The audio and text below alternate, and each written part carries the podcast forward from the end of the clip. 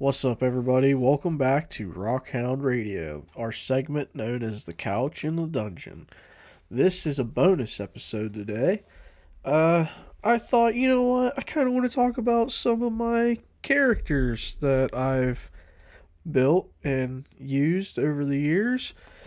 So, the first thing we're going to be talking about is uh, Sloan Pocket Slim. Now, Sloan, if you guys have listened to our little one shot Tales of the Renaissance, you've met and you've seen some of his antics. Uh, if you haven't listened to those episodes and you're really enjoying the D&D episodes talks that we do on Saturday, go ahead and go give Tales of the Renaissance a listen. There's a uh, five episodes there. They're pretty decent we got together one day and we played a one shot. We played for about two to three hours, somewhere around in there. I can't really remember, but uh, it was a it was a really good time.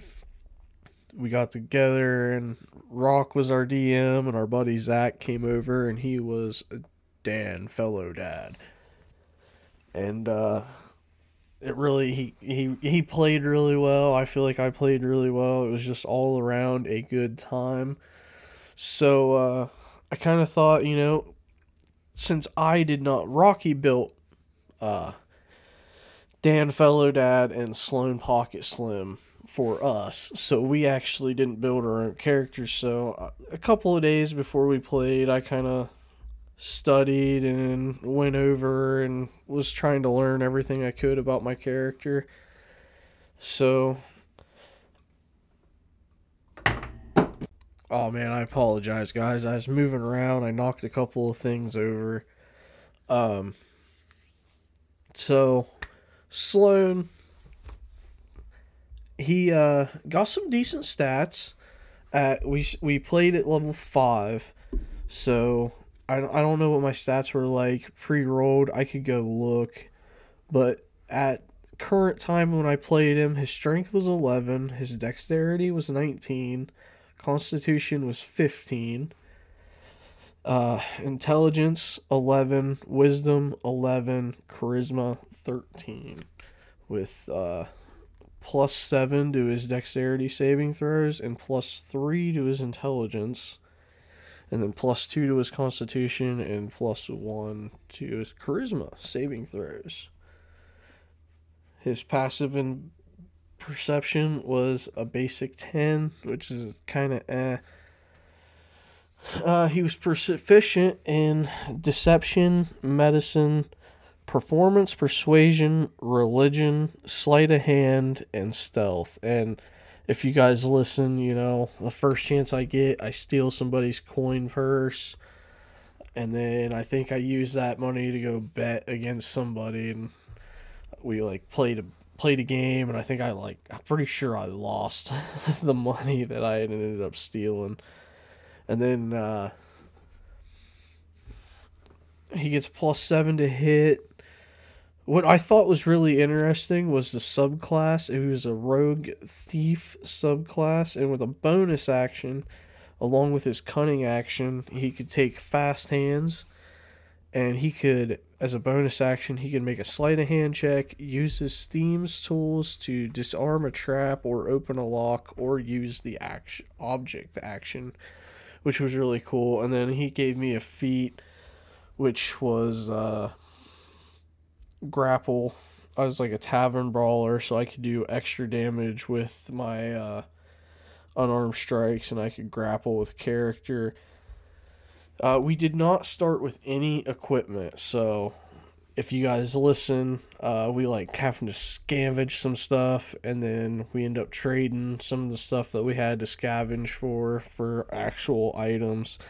So he's got leather armor, two daggers, and a longbow, and I'm actually pretty sure I stole a dagger and then I paid for the second one. I mean, come on, I'm playing a rogue thief. I'm not gonna pay for anything if I don't have to.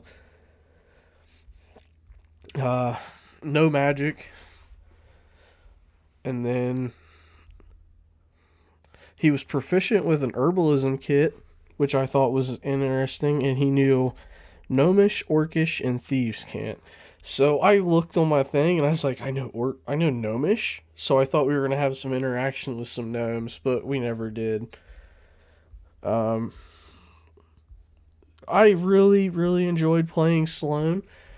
It was interesting. I'd never played a rogue before, so that was cool. And even though we only got to play for a couple hours, I felt like I got a little bit of taste of everything. I kind of uh I stole some stuff. I I got to use my sneak attack to get some damage. I uh I was a little bit sly and persuasive on a couple of things and it, it was just all around a lot of fun. So I think next we're going to talk about probably the character that I've played the most. Definitely the well, not the most. Probably this character I've played the second most, but it's definitely always been my favorite character to play. And that is my Orc of Eberron, Ulog Yetzler and he, I mean he is just a massive orc, and um, I I built him. He is of course he's a barbarian. Of course he uses the uh, two handed great axe. I actually have a magical axe called the Berserker Great Axe, which gives me a bonus.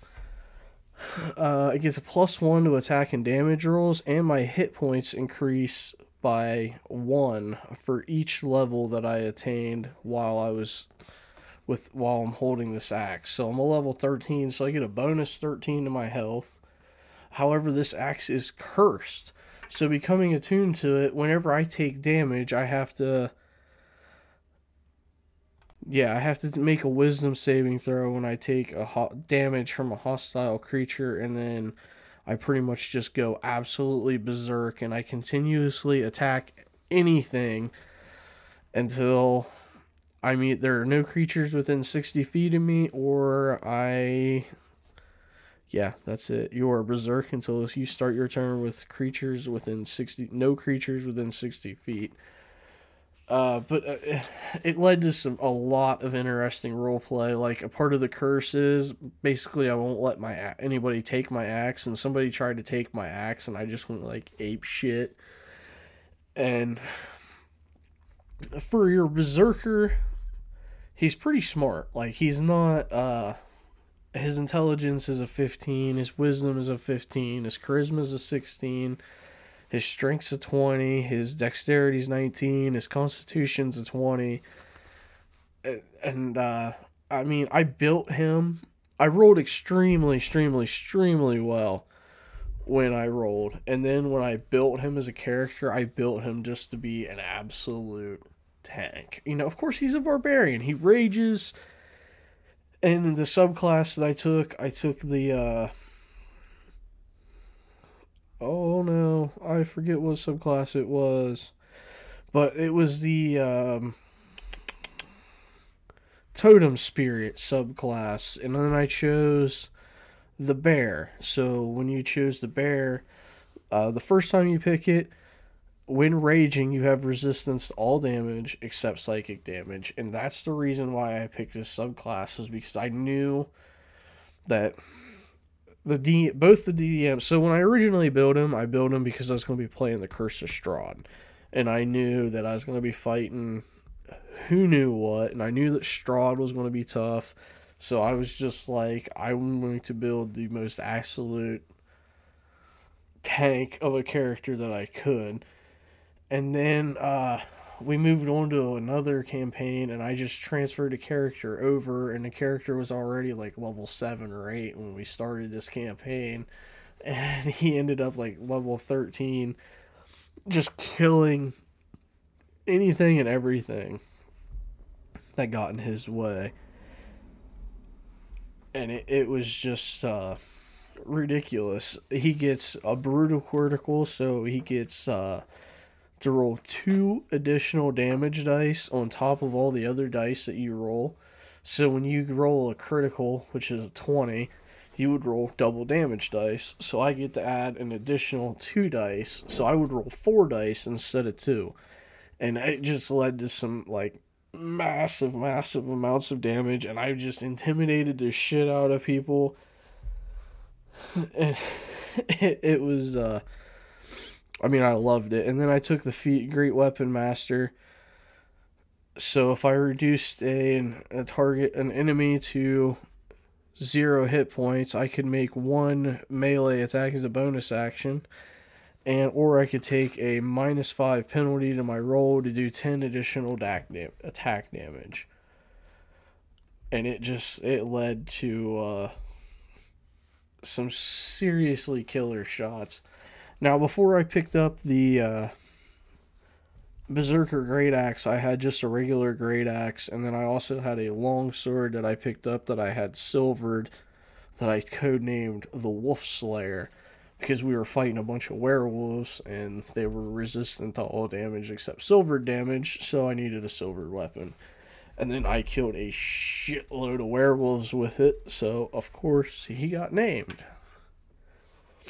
Um God, there was just so many moments. I remembered there was a shopkeeper somewhere and part of my background is I put I believe I took the pirate background.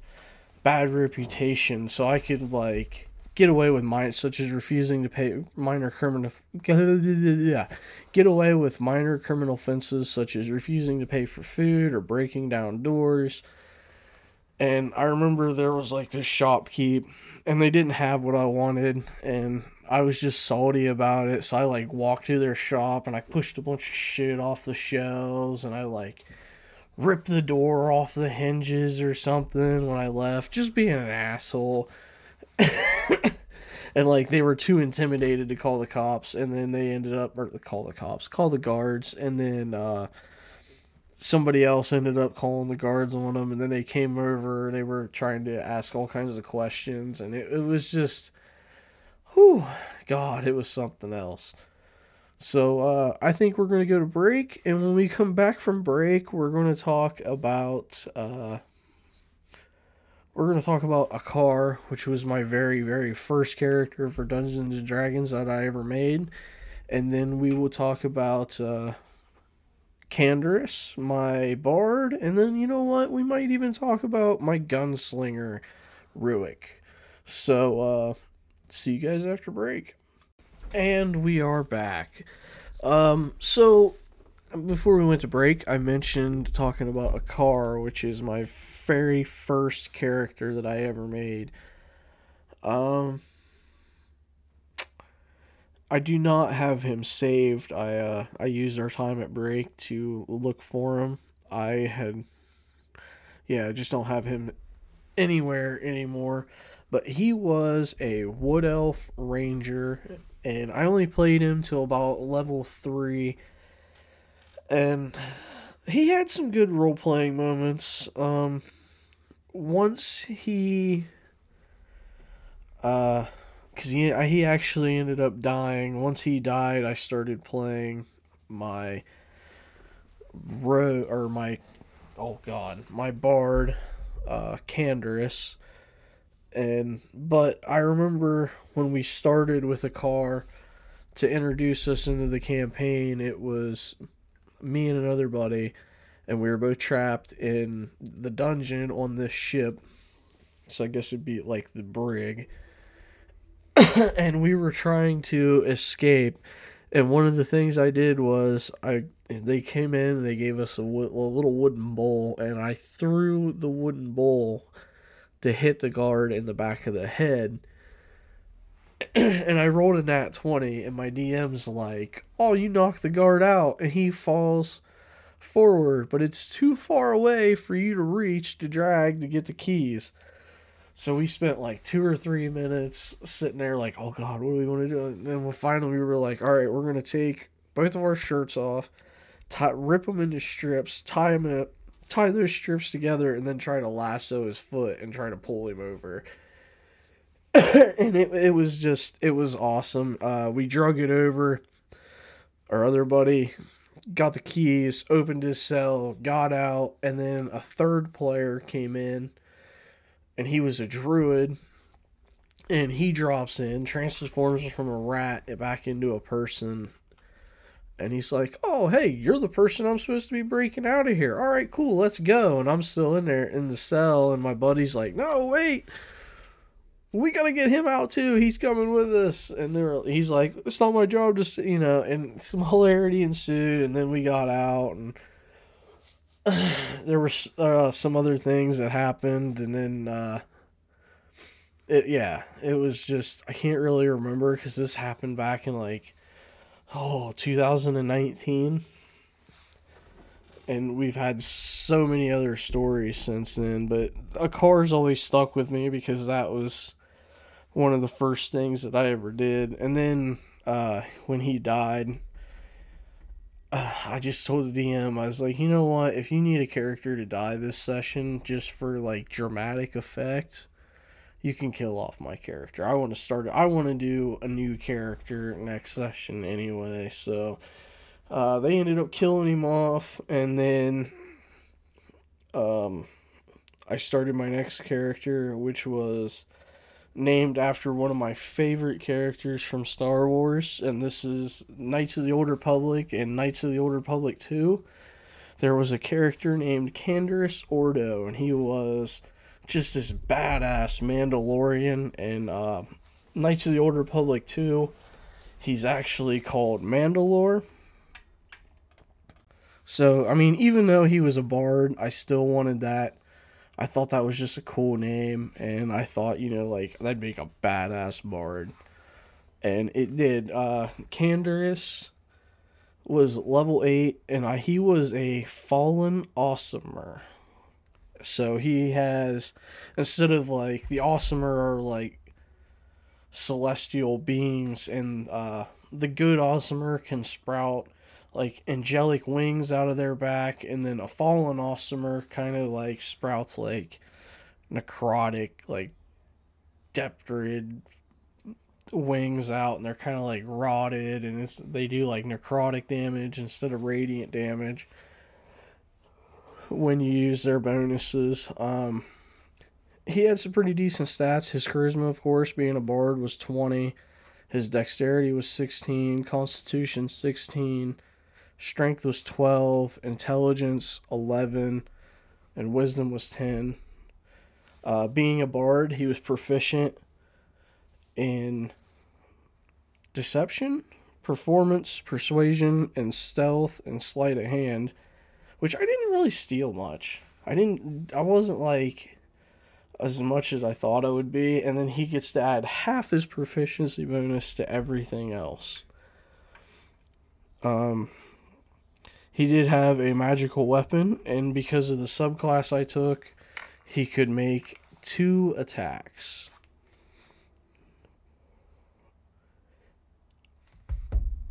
Sorry, I'm trying to read. It's been a while since I looked at old Canderous. He did have a chainmail shirt, which was a plus three legendary to his AC and then he had a ring of invisibility, and then he had a magical lute. Oh, he also had a 5x7 flying carpet. And I'll tell you what, I used that flying carpet for everything. I flew across an ocean on it and did all kinds of shit. Uh, being, of course, a bard, he had access to a whole, whole wide range of magic.